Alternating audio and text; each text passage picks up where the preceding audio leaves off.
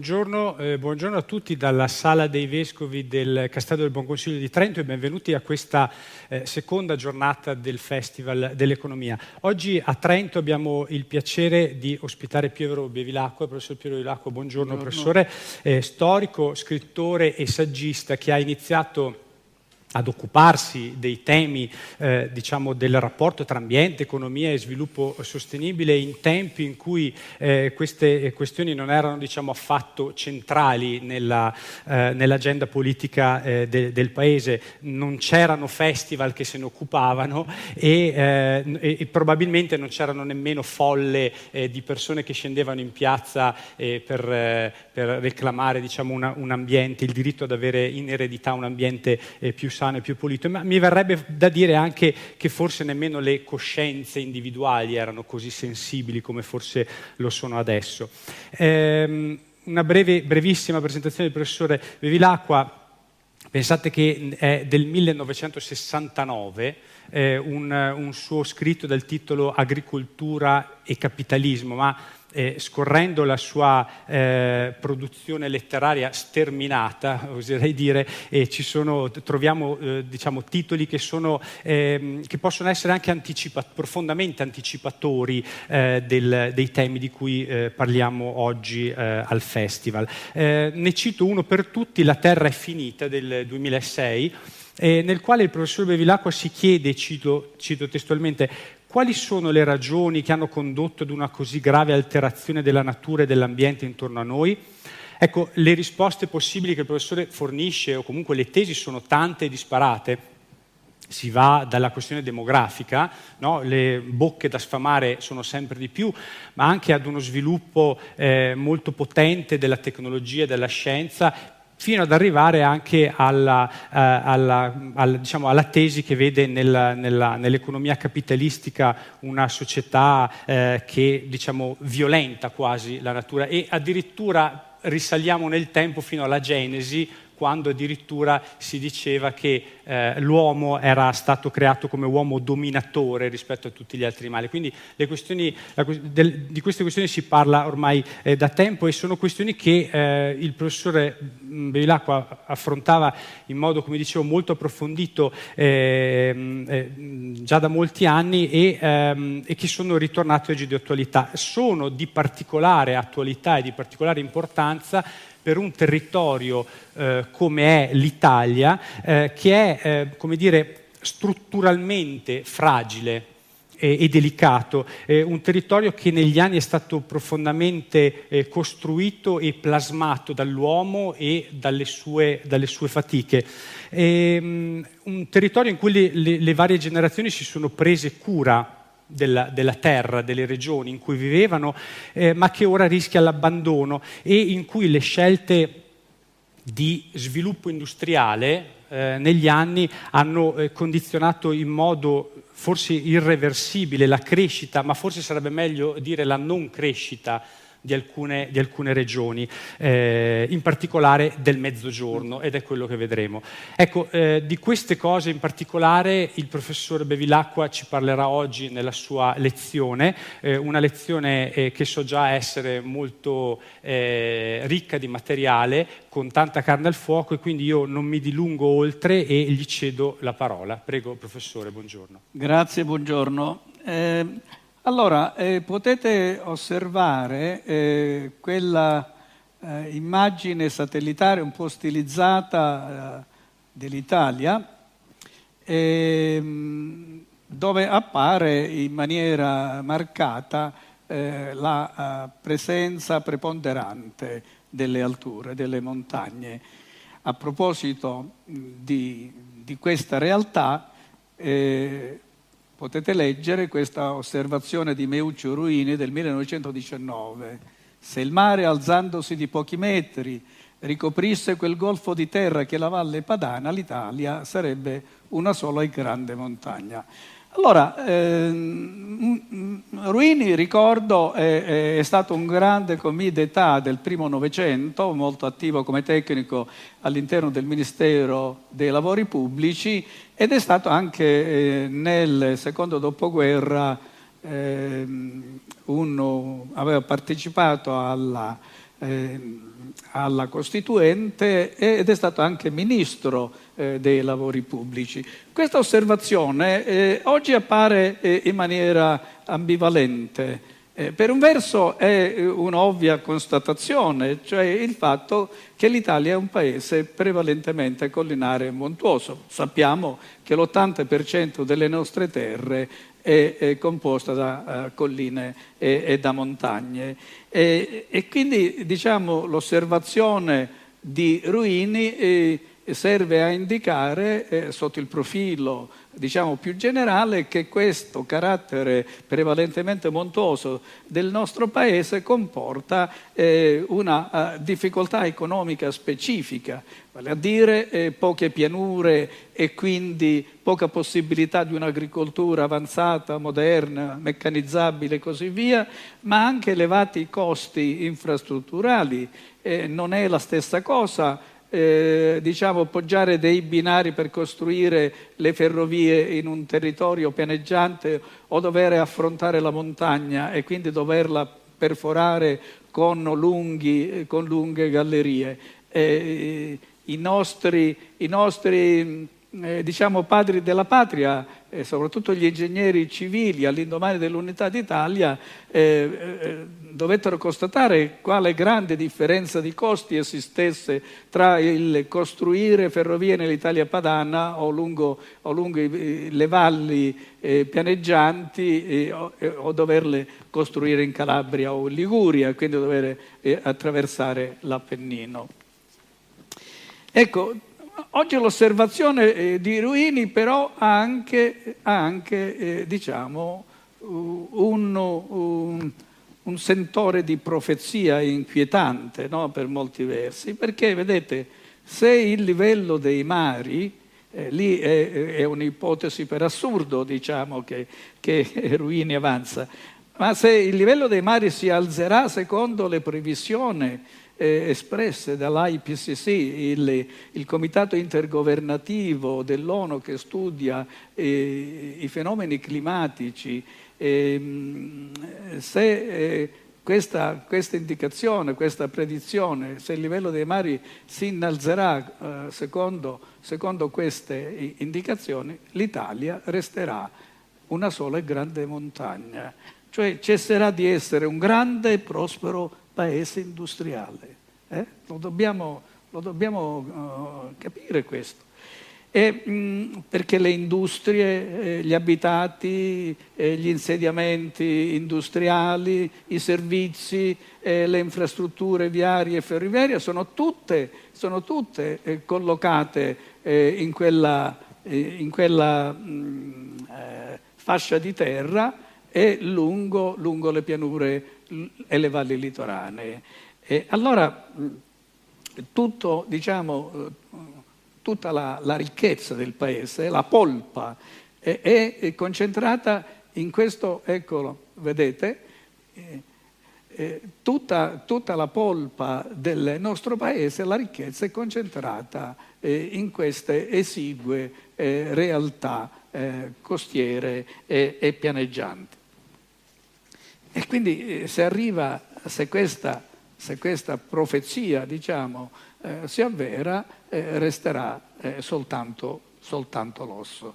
Allora io eh, eh, voglio farvi qui, per rendere diciamo, ahimè, questa profezia una possibilità drammaticamente realistica, eh, vi eh, farò un po' di geografia e un po' di storia eh, del, nostro, del nostro territorio. Allora, eh, la prima cosa da dire è, è, solitamente poco conosciuta perché è patrimonio dei geologi e la geologia è scienza negletta eh, in questo paese, è che mh, eh, il nostro è un paese eh, geologicamente molto giovane, gran parte delle terre sono emerse non più di un milione di, un milione di anni fa. E vedete, eh, la eh, questo comporta eh, alcune eh, inquietanti presenze. Per esempio noi ospitiamo ben quattro vulcani attivi, no? il, il, Vesuvio, l'Etna, eh, lo Stromboli e, Vulcano. Ma La giovinezza, la giovinezza è irrequieta eh? e la giovinezza del suolo significa terremoti. E noi eh, ogni cento anni nel nostro territorio si verificano 100 terremoti di magnitudo tra 5 e 6 e ben 10 terremoti di magnitudo superiore a 6.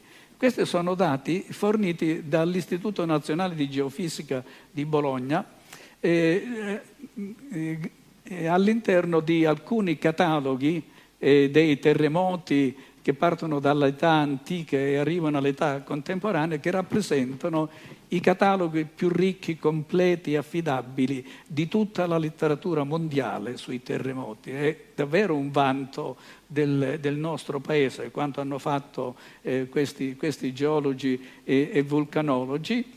E, e, qui notiamo una cosa eh, eh, che va sottolineata, cioè il fatto che questi cataloghi sono costruiti sulla storia. Cioè noi conosciamo la, la nostra eh, struttura, diciamo, tellurica, la nostra mappa, la mappa tellurica del nostro suolo grazie all'esame del passato, alla ricorrenza nei secoli precedenti di questi fenomeni, di questi fenomeni eh, diciamo devastatori. E eh, la storia è magistravite una volta tanto, no? perché non è che c'è un'indagine che ci mostra dove sono i, i punti deboli del nostro territorio lo dobbiamo alla storia. È la storia, la storia che insegna. Io sottolineo questo perché poi cercherò di dire che anche la, la, vicenda storica del nostro territorio, al di là dei terremoti, dovrebbe insegnarci qualche cosa per, per l'immediato e per il futuro. Naturalmente qui non mi soffermo su altri caratteri disastrosi del territorio, le frane, e, mh, e, non punterò a sottolineare diciamo, come come anche i terremoti incidono sulla, eh, diciamo, sull'instabilità del suolo. Vorrei ricordare però un aspetto, cioè i costi economici di queste ricorrenze eh, no, eh, devastatrici nella nostra storia eh, eh, naturale e civile eh, non, non, sono mai stati calcolati, non vengono calcolati. Nella storia economica, la storia economica degli storici dell'economia ehm, ha sempre trascurato eh, diciamo, di calcolare gli effetti sulla vicenda economica complessiva del Paese di questi disastri ricorrenti che hanno significato morti, distruzione di abitato, di infrastrutture e, e così via. È come se l'economia eh, si fosse, eh, come dire, eh, eh svolta all'interno di un sopramondo del tutto astratto e lontano dal territorio. Allora, Devo ricordare, e qui dalla geografia passo alla storia, eh, devo ricordare che le poche pianure, quel golfo di terra e, e naturalmente le, le, pianure litoranee e, volli, e vallive, eh, sono state, sono state eh, recuperate una, all'abitabilità umana, a un'agricoltura prospera e, e naturalmente anche al processo di industrializzazione dopo millenni e secoli di bonifiche, di lavori di bonifiche. Allora, pochissimi dati. Vi ricordo che la Valle Padana, ancora nel Medioevo, era in eh, larghissime zone ancora allagata. Eh, molti abitati, villaggi, monasteri si raggiungevano in barca, si raggiungevano in barca e è stata necessaria per tutto il Medioevo per tutto il basso medioevo, l'opera dei benedettini, i quali attraverso dei contratti eh, di facilitazione date, eh, assegnate ai contadini, mh, mm, eh, eh, contratti, diciamo, eh, eh, fissati con i contadini, mh, mm, concedevano la possibilità alle famiglie rurali di ri, risanare le terre e, e, di fare, e di fare agricoltura. Si è trattato di un'opera che non ha mai eh, eh, conosciuto diciamo, soste, perché eh, nell'età moderna sono stati eh, gli stati preunitari a continuare, a continuare quest'opera, ehm, nella Valle Padana come, come nel, nel, Regno di Napoli. Ma eh, per darvi un'idea di questa avversità eh, ambientale, diciamo, presenti nel nostro paese, eh, vi ricordo che nel 1865 Raffaele Pareto, che era il papà del più famoso e noto economista eh, Vilfredo, per conto del Ministero dell'Agricoltura condusse un'indagine sulle paludi in Italia. Ebbene, da quell'indagine risultò che ancora eh, un, milia- un, milione di ettari di, di terra era eh, acquitrinosa e eh, ben il 48% di questi acquitrini erano concentrati nel mezzogiorno, ma ehm, le terre in assoluto più impaludate de- d'Italia erano le le province di, Bol- di Bologna, di Ferrara, eh, di Modena e di, e di, Ravenna, cioè la bassa pianura padana era, era, ancora nel 1865 in gran parte invasa dal, dagli acquitrini. Naturalmente questo disordine idraulico ha significato eh, agricoltura estensiva e fragile e sporadica, ma anche avversità alla presenza umana, perché, lo devo ricordare, anche questa è una pagina di storia dimenticata, eh, gli acquitrini significavano anche malaria, significavano la presenza della malaria. Una endemia questa che ha condizionato pesantemente per secoli la produttività del lavoro umano, il controllo del territorio, l'abitabilità, la struttura demografica, perfino la struttura demografica. E ricordo che la malaria non era insediata soltanto nel sud, era presente con diversi gradi di intensità e di nocività nella bassa valle padana, nella valle dell'Adice, nelle maremme tirreniche, nella costa laziale e poi naturalmente nel sud, nelle isole e soprattutto, soprattutto in Sardegna. Ancora a fine Ottocento, pensate, morivano in media ogni anno di malaria 15.000 italiani.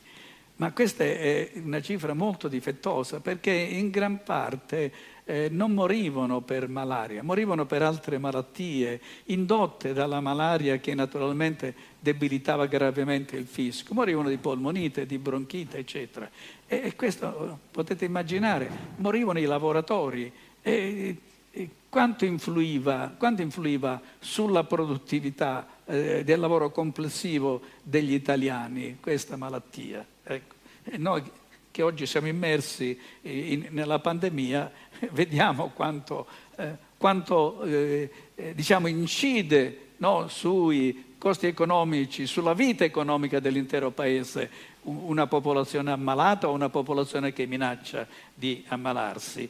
Voglio rendere onore in, questo, in questa occasione eh, a Franco Bonelli, uno dei più valenti storici dell'economia italiana, che ha scritto un saggio secondo me eh, magistrale eh, negli annali della storia d'Italia e in Audi, eh, il quale eh, nel 1966 su studi storici e non a caso dedicò un saggio eh, di grande rilievo a questo problema. Il saggio si intitolava La malaria nella storia demografica ed economica d'Italia, eh? dove Bonelli mostrava quanto ha pesato sulla nostra storia economica questa malattia. Questa malattia. Eh, mi ha stupito, devo dire, eh, eh, vedere i nostri virologi e medici eh, eh, presenti in televisione tutte le sere eh, negare eh, radicalmente ogni legame possibile tra la mortalità eh, da Covid-19 eh, elevatissima in Lombardia e il, diciamo, l'inquinamento di quell'area. No? Cioè con una separazione tra malattie e territorio che diciamo, in Italia dovrebbe suonare eh, strana, perché noi abbiamo avuto, eh, proprio a causa della malaria, lo sviluppo di una medicina, soprattutto i medici provinciali del Novecento, molto attenta alla, al territorio, perché la malaria era una malattia legata eh, alla, alle, condizioni, alle condizioni del territorio.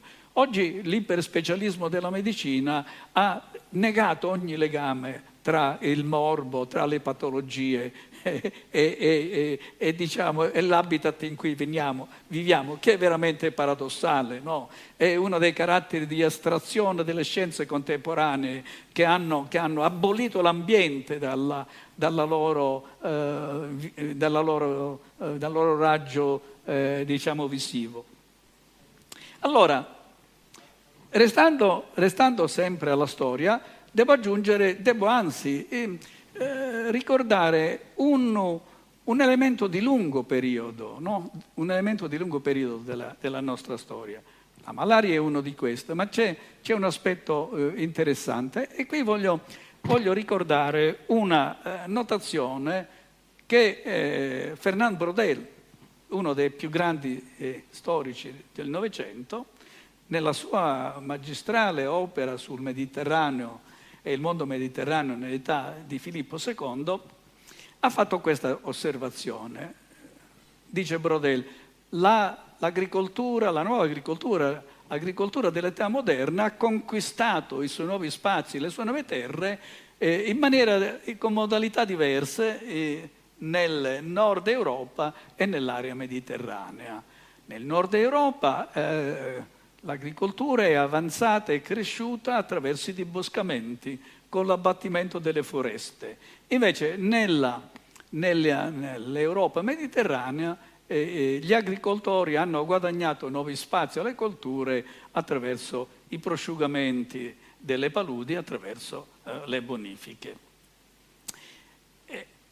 Una, eh, una, verità ineccepibile. Io tuttavia in anni recenti mi sono accorto che in realtà Brodel eh, fotografava una sfassatura storica, perché eh, eh, in realtà eh, nell'area mediterranea, quando Brodel parla di area mediterranea si riferisce soprattutto all'Italia, in Italia eh, i diboscamenti c'erano stati già in età antica e avevano provocato un disastro, avevano provocato un disastro, adesso dirò, dirò eh, anche perché. Mm, vedete, ci sono alcuni storici tedeschi che hanno parlato per il mondo antico di ecocatastrofe, eh, cioè ci sono state catastrofi eh, legate al, al diboscamento, eh, perché eh, si diboscava per gli usi civili, per costruire case, eccetera, e soprattutto per le flotti, no? per armare, per costruire le imbarcazioni e così via. E, e questo aveva effetti, diciamo, effetti eh, devastanti. D'altra parte devo ricordare che eh, eh, in Italia soprattutto nel nostro mezzogiorno si è diboscato fino, fino all'Ottocento, no? 1800 eh, eccetera. E, e quindi diciamo è continuato questa, questa, questa forma di sfruttamento, di, sfruttamento, della montagna. Ora, eh, vedete, eh, qui devo fare eh, l'osservazione che, eh, di, cui, di, cui, dicevo prima. Diboscare in Italia e nel bacino del Mediterraneo in genere eh, non ha eh, le stesse conseguenze che diboscare in Francia, in Germania o, o, o in, in, Spagna, diciamo. Perché la montagna appenninica porta a valle, quando è denudata, materiali franosi che finiscono con l'ostruire il corso dei fiumi, finiscono con arrivare a valle e impedire eh, che le acque arrivino a, alle foci naturalmente e quindi creano nei piani e nelle valli impaludamento e disordine, e disordine idraulico. Perché la montagna mediterranea e il nostro Appennino anche per la sua composizione geologica, per la sua eh, giovinezza, eccetera, è, è esposta alla, al clima mediterraneo, cioè a piogge intense e violente e a estati molto calde che alterano gravemente, gravemente la composizione delle rocce e rend, le rendono sgretolabili ai fenomeni, ai fenomeni atmosferici. Quindi, ecco, ehm, eh, noi d'altra parte, eh, io ricordo che eh, ho citato, ho, ho, ho evocato in maniera eh, molto rapida gli, gli, storici ambientali tedeschi, ma anche il nostro Lucio Gambi, uno dei maggiori geografi del, del secondo Novecento, eh, ricordava che eh, il diboscamento della Sila è iniziato con i romani, la Sila, la Sila calabrese. No? Quindi eh, nel, eh, quello, quello, che eh, Brodele diciamo, attribuisce alla, mh, mm, all'Europa del Nord eh, era stato anticipato, era stato anticipato in, in Italia. Allora,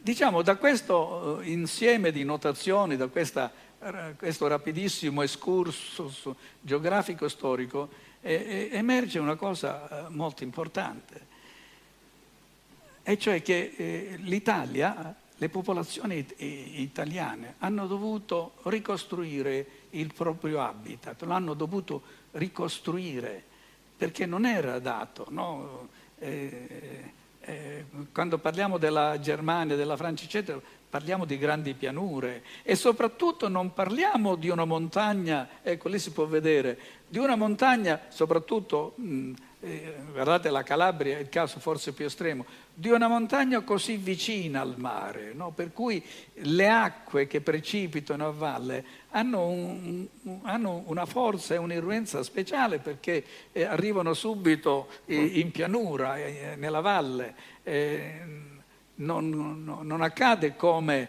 eh, diciamo in altri paesi dove le montagne sono, eh, no, sono poi eh, diciamo, mh, seguite da pianure molto lunghe in cui le acque possono eh, naturalmente eh, fluire in maniera meno, meno, meno rovinosa.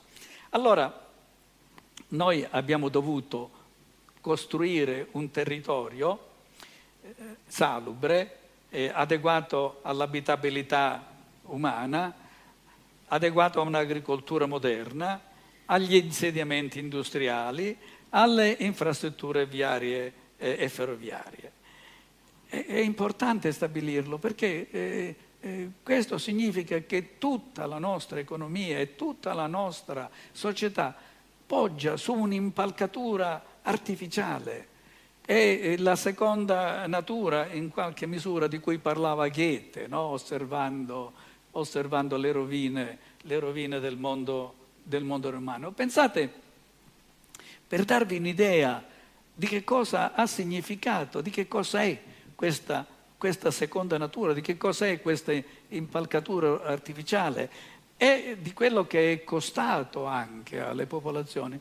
A fine Ottocento c'erano ancora eh, in Italia padana ingegneri idraulici i quali sostenevano che il Po, così come loro lo conoscevano, era una costruzione umana.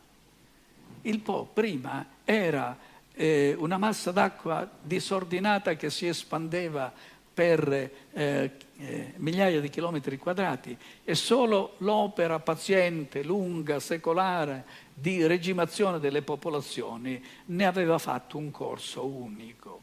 Pensate, il nostro maggiore fiume è un fiume costruito, è un fiume costruito. Allora, queste considerazioni ci portano a, una, a un'affermazione obbligata, cioè l'Italia è necessitata a mantenere questo equilibrio artificiale costruito nei secoli. Siamo obbligati. No? E siamo obbligati a una manutenzione costante eh, del territorio. Una manutenzione costante del territorio. Allora, questo significa, e ritorniamo alla eh, frase di Meuccio Roini e alle eh, dire, prospettive eh, dell'organismo, dell'IPCC, dell'organismo intergovernativo dell'ONU, e, e cioè eh, che eh, se lo scioglimento dei ghiacciai continuerà con questo ritmo, eh, diciamo, la, la, valle di terra e le pianure litoranee saranno, saranno sommerse. Questo significa allora che noi non possiamo guardare più all'Appennino e alle aree collinari montuose come un territorio residuale come oggi facciamo. No? Eh, queste sono le cosiddette aree interne dove eh, eh, nascono sempre meno bambini, eh, ci sono sempre più persone anziane, si spopolano progressivamente i paesi, si abbandonano boschi, agricolture, terre. E questo no, non ce lo possiamo permettere. Le aree interne, le colline, le montagne rappresentano delle aree strategiche per il nostro futuro, dove noi dobbiamo impiantare economie, dove noi dobbiamo impiantare economie eh, non per, eh, diciamo, immaginando utopisticamente delle possibilità, eh, eh diciamo, fantasiose, perché per, per millenni e per secoli la nostra è stata è prevalentemente un'agricoltura collinare, collinare e montuosa. Eh, L'Italia è diventato anche un grande paese, ha sviluppato la più straordinaria, ricca eh, agricoltura del pianeta, perché vedete la, l'eccellenza alimentare eh, del nostro paese, finalmente riconosciuta a livello, a livello mondiale, deriva dalla grande eh, varietà eh, dei prodotti agricoli che i nostri coltivatori sono riusciti a, a produrre. E questa è legata eh, per un verso alla geografia, cioè alla varietà degli habitat che sono eh, diciamo, collocati nel, lungo lo stivale nelle isole. Pensate, dalla, dalle Alpi fino alla Sicilia noi abbiamo una varietà straordinaria di climi, di eh, qualità dei suoli, di regime pluviometrico e così via.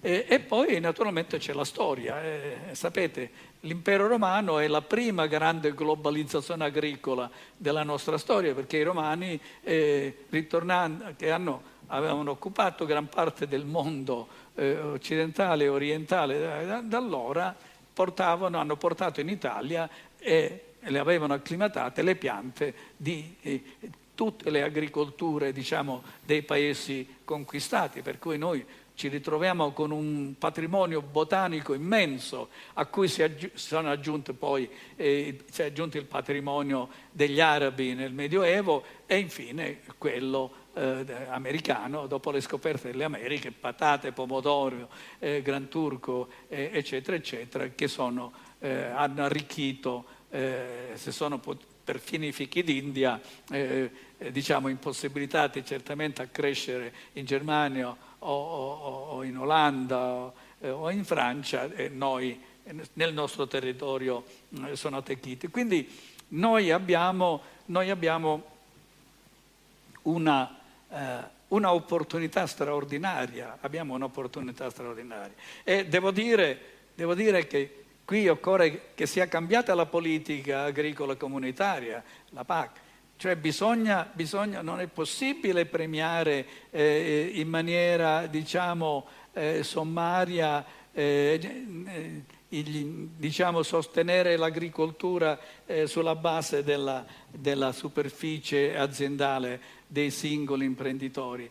Bisogna, bisogna, premiare i contadini che stanno sulla terra perché operano un presidio territoriale, controllano il suolo, eh, lo difendono, difendono il paesaggio, svolgono una funzione importante. Eh, io, io credo che bisognerà assegnare un reddito di base a chi resta in campagna, eh, nelle colline e, e, nelle, e, nelle, montagne, perché queste figure svolgono un ruolo prezioso che diventerà sempre più prezioso man mano che noi avremo problemi nella gestione delle terre, delle terre di pianura.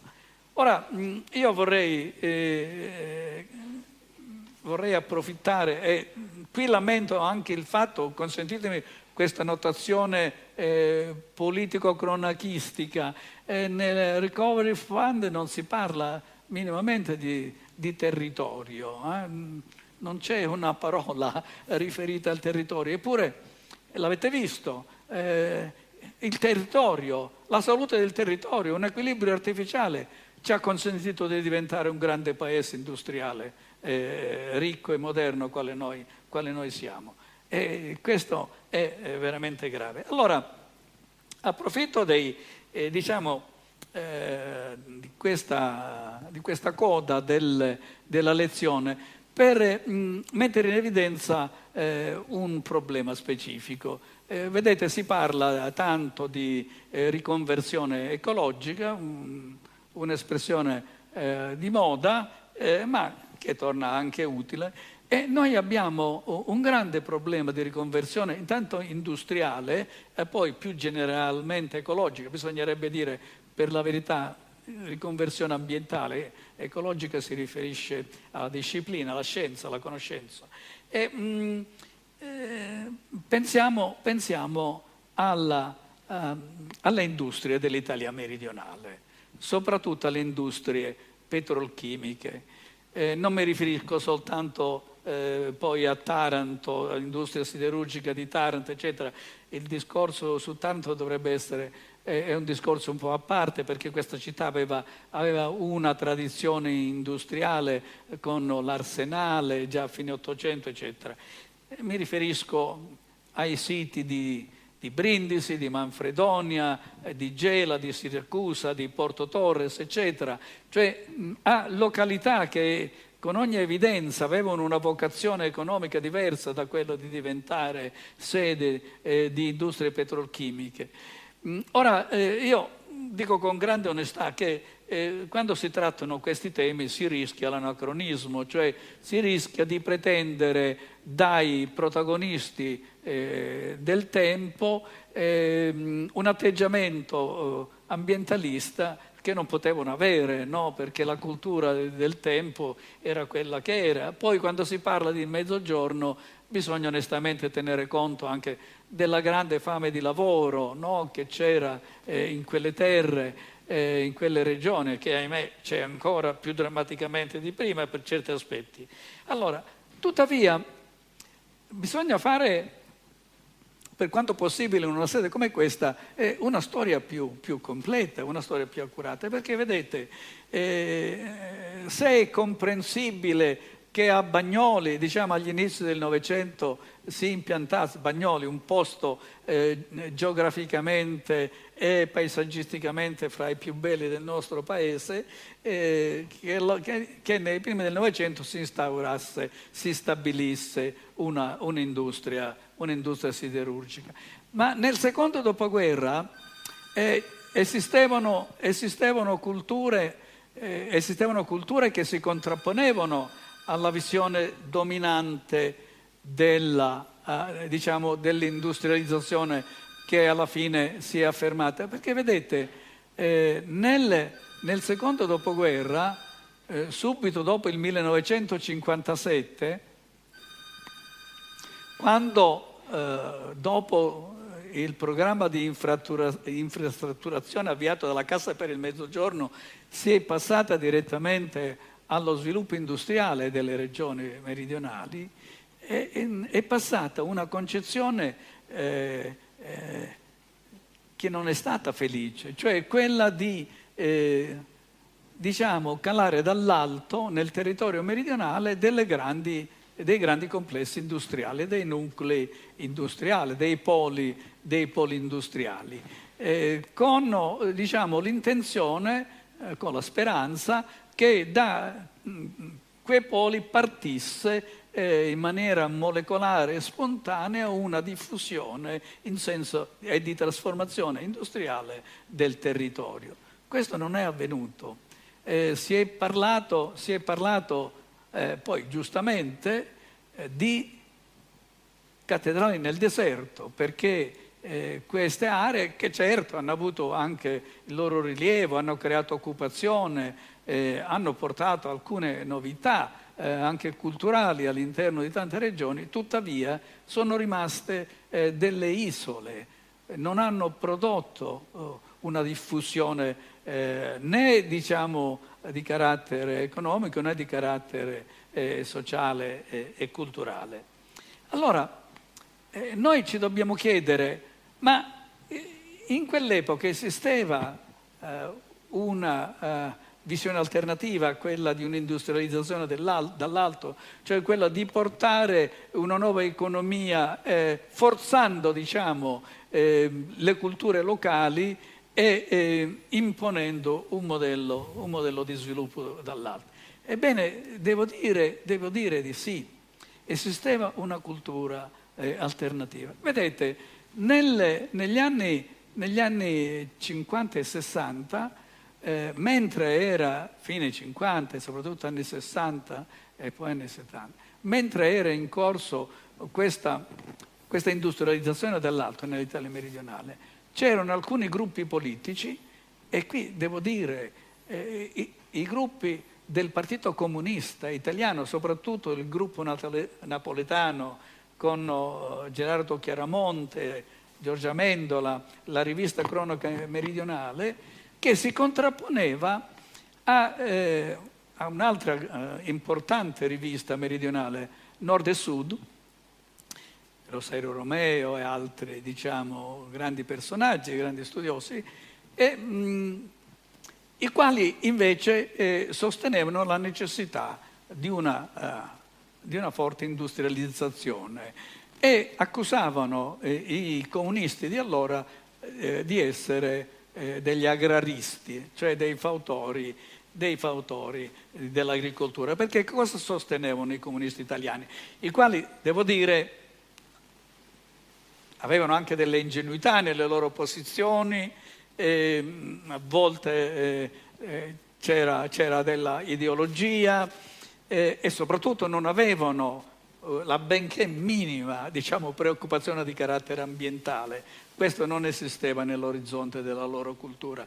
Tuttavia, tuttavia avevano una posizione giusta, che oggi appare moderna, avanzata, vale a dire la necessità che il Mezzogiorno si industrializzasse senza ripercorrere le stesse strade del triangolo industriale, ma valorizzando l'economia agricola. Quindi una industria di trasformazione un'industria di trasformazione alimentare che non facesse concorrenza all'industria del nord e naturalmente non creasse i problemi sociali, loro non parlavano appunto di problemi ambientali, i problemi sociali che nel triangolo industriale erano sorti al momento del boom eh, vi ricordate i problemi della casa a Torino, a Milano, eh, a Genova eh, e anche i conflitti che, che ne erano, che ne erano oh, succeduti, eccetera.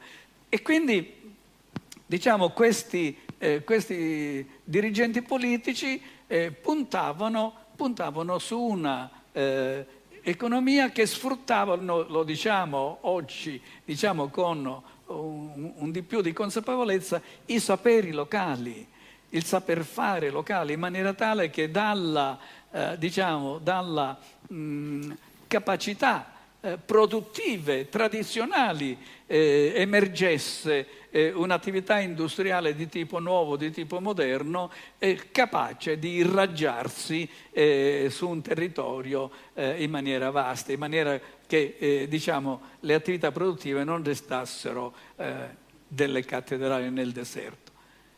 Ebbene, noi possiamo dire oggi che in fondo eh, possiamo portare a sostegno di questa tesi, che è stata battuta, che è stata sconfitta e che non si è realizzata, possiamo portare a sostegno eh, l'industrializzazione della terza Italia, vale a dire l'industrializzazione delle Marche, dell'Umbria, della Toscana, del Veneto, cioè eh, di quelle regioni del centro-nord d'Italia eh, dove non c'è stata l'industrializzazione eh, del triangolo industriale di Torino, Milano e Genova, ma eh, è nata una nuova economia fondata sulla piccola e media industria, legata al territorio, legata alle culture locali, legata a, alle strutture, eh, ai saperi, eh, alle tradizioni di queste, di queste regioni. Ed è, ed è una, una, una, un tipo di industrializzazione che è stata studiata a livello internazionale, presa a modello, è una sorta di miracolo, un'industrializzazione eh, tutto sommato a basso impatto ambientale. Ecco, nel, nel Mezzogiorno questo poteva, poteva verificarsi eh, se si fosse eh, scelto un'altra strada, se, se, eh, eh, se eh, diciamo, eh, le classi dirigenti avessero avuto anche una visione più lungimirante del territorio. Eh, pensate, noi abbiamo assistito eh, ad un fatto oggi dimenticato, eh, e cioè la piana di Gioia Tauro. La piana di Gioia Tauro doveva ospitare una nuova eh, industria siderurgica e per fare eh, posto a questa industria, altamente inquinante sarebbe stata, eh, furono abbattuti eh, eh, migliaia e migliaia di ettari di una delle agricolture più ridenti e prospere del nostro paese, eh, grazie al clima straordinario della, eh, straordinario della provincia di Reggio Calabria. Eh, eh, oggi, oggi, c'è un porto, certo, un porto importante, ma che eh, non è decollato come si sperava e che soprattutto non pare abbia irrorato nuove economie eh, in quella provincia, tantomeno in quella, in quella regione. Quindi io credo, io credo, che su quel fallimento storico noi oggi dovremmo ritornare, tanto più che oggi eh, l'agricoltura non è più eh, diciamo, semplice produzione eh, di, di, beni agricoli. Eh, eh l'agricoltura è un'attività economica multifunzionale, no? Eh, perché ad essa si associa, si associa il turismo, si associa l'enologia, si associa eh, la ristorazione, l'alimentazione addirittura anche le attività didattiche, eh, grazie alle fattorie didattiche, eh, oppure eh, diciamo la cura dell'handicap, tutta una serie di, di attività che fanno dell'agricoltura un centro dell'azienda agricola, fanno un centro di servizi, di servizi avanzati, senza dire eh, quello che eh, ho già sottolineato prima, vale a dire la protezione del suolo, del territorio, del paesaggio, della bellezza eh, del, delle nostre campagne eh, e della, eh, eh senza considerare, visto che siamo diciamo, in, in una fase di crescente riscaldamento climatico, ricordo che il verde, la campagna, è un mitigatore climatico e il verde protegge, protegge dalle, dalle, dai, fenomeni, eh, dai, fenomeni, violenti eh, a cui siamo ormai sempre più continuamente eh, sottoposti. Allora, eh, anche il Mezzogiorno oggi potrebbe secondo me conoscere eh, una nuova, una, una, nuova, via, una rinascita straordinaria, eh, puntando, puntando su un'agricoltura di tipo nuovo, no? Eh, un'agricoltura di qualità, perché tra l'altro, eh, qui non mi posso soffermare, ma mh, eh, oggi ci sono dei prodotti come il sesamo, il lino, la canapa, eccetera, che fanno parte non solo di una nuova farmacopea, eh, pensiamo all'aloe in questo caso, no? che entra anche nella cosmetica, nella cosmetica biologica, sempre più destinata ad affermarsi, ma eh, diciamo si tratta di prodotti salutistici eh, che hanno un mercato remunerativo eh, crescente e eh, diciamo ricco, ricco, di prospettive, per cui l'agricoltura rappresenta, rappresenta una possibilità economica non trascurabile. Certo non, no, non, non sarà la produzione di, di computer eh, e tuttavia eh, questo eh, legato, legato, al turismo, eh, legato ai servizi, legato a tutta una serie di altre attività può configurare un tipo di crescita economica del mezzogiorno che eh, salvaguardia nello stesso uh, tempo il clima e, l'habitat e, la salubrità, e, la salubrità, ambientale. Eh, bisogna naturalmente, eh, naturalmente crederci, eh, bisogna, bisogna, puntare, ma bisogna fare anche uno sforzo, eh, questo lo dico, detto, bisogna fare uno sforzo con la nostra gioventù.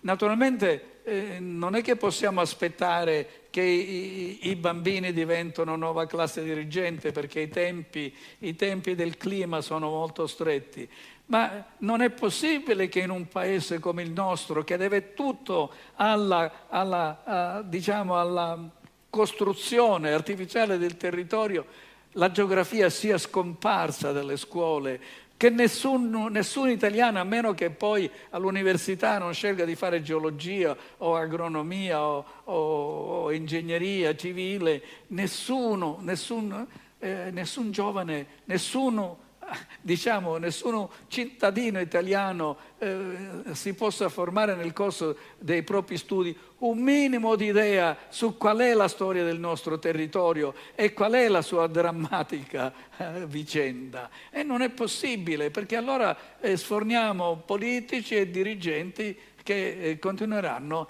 ad ignorare questo immenso patrimonio, questo, eh, questo eh, diciamo, lascito eh, straordinario eh, che è frutto del, del sacrificio immenso di, di, tante generazioni e che però ci offre eh, anche tante grandi opportunità. Grazie professore. Eh, allora, abbiamo circa dieci minuti per eh, magari un, una o due domande. Eh, molto brevemente, lei ci ha parlato, ci ha fatto un, un, excursus in cui ci ha parlato di storia, di geografia, di sviluppo industriale, di eh, tutela idrogeologica del territorio che è stata fatta male, bene, insomma ci sarebbero tanti argomenti da approfondire. E, ehm, ci ha parlato sostanzialmente di un grande cantiere che è l'Italia, no? che va avanti da tanti, da, da tanti anni. I cantieri, eh, come si sa, per andare avanti bene, possibilmente hanno bisogno di risorse. Lei ha citato prima il Recovery Fund, ehm, è una, un, un'occasione unica, straordinaria e forse irripetibile per avere eh, risorse eh, dire, inattese da spendere sul nostro territorio. Eh, lei ha detto che insomma, n- n- non, non è che eh, eh, come dire, nel, si po- non si parla proprio di territorio nel recovery fund, quindi non è particolarmente ottimista rispetto all'utilizzo in questa chiave di quelle risorse. Però se dovessimo noi, se lei dovesse dare un suo consiglio, un, una, eh, mettere sul tappeto un'idea da consegnare magari domani al Premier Conte che sarà in collegamento eh, con noi, eh, da dove, da dove bisognerebbe partire per utilizzare una parte di queste risorse nell'ottica di una tutela del territorio eh, e di una salvaguardia, per mantenere in piedi questo cantiere?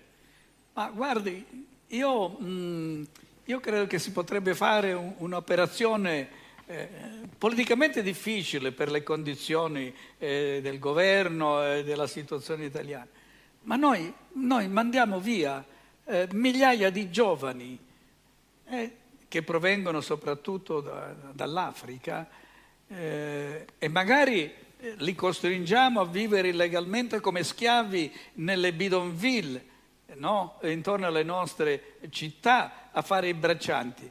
Ma eh, tanti di questi giovani, se aiutati, se aiutati, potrebbero costituire delle cooperative e coltivare le terre che sono abbandonate nelle aree interne, lo potrebbero fare subito. Ci sono tante aree abbandonate, non solo naturalmente nel mezzogiorno, ma nell'est d'Italia. Alcune sono demaniali, alcune sono di proprietà comunali, altre sono private, sono abbandonate, eccetera. E occorrerebbe una grande operazione di recupero di e tra l'altro ci, ci, sono patrimoni abitativi straordinari in abbandono, cioè case, palazzi, eccetera, che potrebbero essere restaurati e diventare sedi di centri di ricerca, centri studi, biblioteche, eccetera. Cioè c'è da mh, mm, eh, diciamo, far rivivere un pezzo d'Italia, perché io credo, credo molto alla, al fatto che eh, la manutenzione quotidiana degli abitanti può fare molto di più del cantiere. Il cantiere si fa laddove esiste una situazione drammatica, le frane, eccetera, per intervenire sui disastri, ma in realtà bisogna essere sul luogo e giorno per giorno, diciamo, eh, riparare un muretto, eh, no, ripulire un bosco e così via. E, e quindi lo si fa con, con l'economia non con i trasferimenti, basterebbe poco, già, già un reddito di base, una specie di premi ai giovani che vanno a lavorare per eh, rendere, dare loro un minimo di sicurezza di non fallire, farebbe, farebbe la differenza perché tanti giovani hanno voglia di misurarsi e questa è una sfida. Cioè andare, andare oggi in campagna eh, se fosse diciamo, un'idea dentro un progetto più generale di salvaguardare l'intero ambiente eh, italiano, cioè vai a produrre, vai a, eh, a, a, trovare un reddito per te, ma vai anche eh, a fare una grande opera eh, di salvezza del nostro habitat nazionale. Allora, dentro, dentro questo eh, orizzonte, eh, sia i giovani immigrati, preparati naturalmente, acculturati minimamente, io pe- ho sempre pensato a un grande spreco. Noi abbiamo delle competenze organizzative per la costruzione eh, di cooperative insediate in Emilia-Romagna, una grande tradizione cooperativistica. Certo che potrebbe essere impiegata. Molti tecnici, molti bravi manager, dirigenti potrebbero essere chiamati e messi al lavoro per organizzare queste cooperative utilizzando i tanti giovani che noi cacciamo via mentre la nostra popolazione invecchia, mentre ci sono più morti che vivi ogni anno in Italia. Come, come, come pensiamo? Ma questo però, professore, è un cambio culturale a cui siamo pronti, secondo lei? E bisogna, eh, no, non siamo pronti, però esistono, esistono, diciamo, a macchia di leopardo, come si dice, zone, zone esiste anche un ritorno alla terra di tanti, certo. di tanti giovani. Dovrebbe diventare, dovrebbe diventare un, un, un mainstream eh, culturale, anche come dire, pubblicitario. Questa, un, messaggio, questa, un, messaggio. un, messaggio, generale, un mm. messaggio generale che anche il governo potrebbe, potrebbe fare. Perché? Perché quelle sono aree, le, le pensi, pensi, solo a, a, a, al piccolo allevamento, allevamento di volatili, eccetera. E tra l'altro io ho visto alcune realtà dell'Appennino, cioè, ma poi tutte le zone, le zone diciamo, non eh, vocate all'agricoltura possono essere riempite di pannelli solari, produrre energia, e invece sono terre vuote, abbandonate, dove non si produce nulla. No? Mm. E, e, allora andare, andare verso, verso la collina, andare verso la montagna dovrebbe essere un messaggio per, preparare, per, prepararsi anche nell'eventualità che tra 70 anni noi non potremo stare nelle pianure. Certo, perché sarà, ci sarà l'acqua. Certo. È il, questa è la prospettiva. Va bene, professore, eh, noi eh, siamo siamo in orario e abbiamo, abbiamo, occupato in maniera molto intensa e molto densa eh, questo, questo, spazio eh, che ci è stato eh, dato dagli organizzatori. Io la ringrazio molto per la sua lezione, per questo excursus, eh, come dicevo prima, a 360 gradi eh, sulla nostra Italia, sul territorio e su come anche siamo, da, su, sulle opportunità che abbiamo avuto e le, tante opportunità che abbiamo anche perso nel corso, nel corso degli anni. Eh, io la saluto, la ringrazio del suo intervento e ehm, mi fermo qui, auguro a tutti un buon festival, buona giornata. Grazie a voi, arrivederci.